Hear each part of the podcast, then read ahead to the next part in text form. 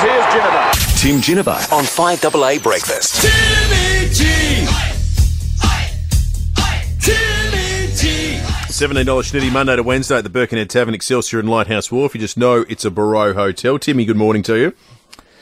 Uh, good morning, gentlemen. Um, I know Dave from Alberton, and uh, when he does have that milestone birthday, I'm not going because if I go to that, I won't make my 60th. He's a cracking bloke. We've Yeah, caught up with him. He's a, He's a lovely he's a guy. ripper. Quite a few five, five double A dinners. Yeah. It's a shame there's, an, there's just a number of you port people that are actually quite pleasant human beings. I don't know, you got to... It really does put people mm. like you off, doesn't Yeah, it? it really up- does. It makes the whole football thing difficult. So every time we meet a footballer, it's like Charlie or The latest one Orazio I've got or to know Ollie. is Darryl Wakelin. We're catching Yeah. up with Wakes next week in Yeah. the Barossa. He's a cracking Yes. bloke. Oh, and doesn't he fit the Port Adelaide mould? Tall, good-looking, handsome, uh, intelligent pharmacist. You know, got degrees. You know what is going on? He's such a disappointment to us. Now, Tim, not, pharmacy is a good natural segue to discussing the Melbourne Football Club. What's going on there? Oh dear, oh dear. Um, the sad, sad thing about this, uh, and and uh, you know, we've had the Clayton Oliver issues. We've got now Joel Smith uh, testing positive through the urine test. Uh, I, I, I actually don't. I always say that sometimes the, the young men in football are, are a bit of a reflection on what's happening in society, and uh, it is a major concern that. Uh, I, I just don't think that Joel Smith is Pat Malone. Put it that way. Yeah. And and that's that's the concerning thing about this. I think if you isolate this case, I was talking to Caroline Wilson last night. My greatest concern, which nobody seemed to be talking about, was how do you have a urine test for performance enhancing whatevers and get the results seven weeks later? Mm. That, that was just staggering for me because I'm going, no, no, no, no, no. And they said, well, it takes not. And I said, no, no. I said, in 1988, Ben Johnson did a 2.7 uh, second 100 metre sprint at the Seoul Olympics, and everyone went, whoa, what's going on there? He went off, had his urine test, a, a massive puff of green smoke came out, and they said, well, there's something going wrong here. Tested him, and I'll be buggered. He was, uh, you know, Yeah, how about that? It was positive, incredible. Um, but they got that result back 24 hours. Yeah. Now, we cannot be serious about doing urine tests on anybody and saying, oh, seven weeks later we'll give you the results. That is just a sham, and I don't know why it took that long, but I'm just going to keep pushing the question until somebody answers it. Don't you think the, the other part of this, Tim, that, that suggests a broader cultural problem, and I'm certainly not saying that there's, you know, a good time and a place to take cocaine, but No. um, he did this on the cusp of the finals season. It was after after round 23. I suppose that argue he, he might have thought, oh, we had the bye, you know, we had the week off. I think he did it during a game week, didn't he? Didn't he do it before a Hawthorn game? No, I, th- I thought he did it in the lead up to the finals. Okay. So they've made the round finals. 23 was Yeah. round 23. Yeah, so it was after round 23. They're going into a finals campaign, and he's out. He's out taking drugs. The other thing too, you, I, I would I would doubt you. I very much doubt you'd take drugs on your own.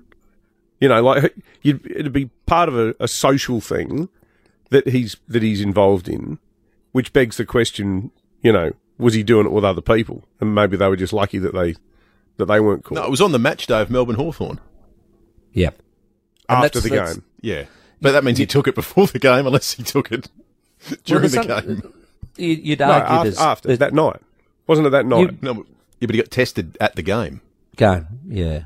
Oh, so he's had it the before. so he's had it the night before Yeah. Yeah, or the week before, Yeah. or whatever. Yeah. So it's still in his system some way. I thought it was after. I thought he got caught after. Wow. Yeah, there's something no, so that's yeah. So and you just you- you'd say well, there's two two reasons for that. You're obviously either partying, like you say, in in a before a game or very close to a game, or you actually think you need it to play well, and and that's probably leans itself more towards. Um, an addiction, and that's a even bigger concern. So, um, I, I just, I- I really like him as a footballer. He was, his, his dad was a terrific footballer, and I really like him as a footballer. So you just go. I, I just hope it's not because he thought he was going to play better with it, and and that's that's a.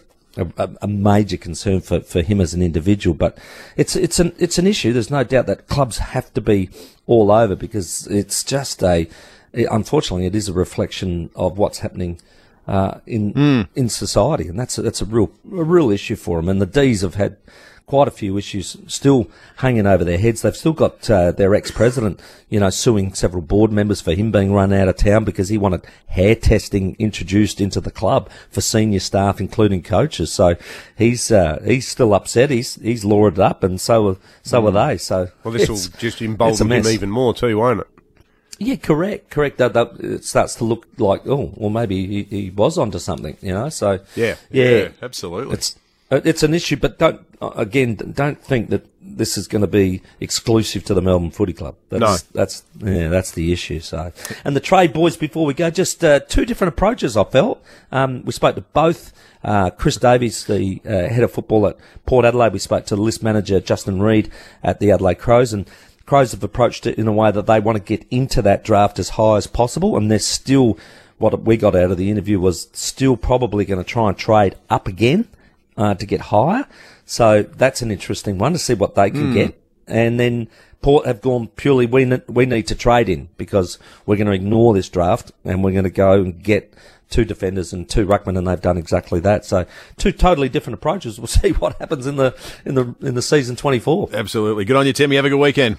Cheers, boys. Speaking about report cards with distinctions, here's Ginever. Tim Ginever on 5AA Breakfast. $17 Shindig Monday to Wednesday at the Birkin Tavern, Excelsior and Lighthouse Wharf. You just know it's a Barrow Hotel. Stick around for after 5AA News. We'll talk about some of the wonderful things going on in Adelaide this weekend. The Bay to Birdwood and the Playford International Tennis Comp all ahead. David Penberthy and Will Goodings, 6 to 9, 5AA Breakfast.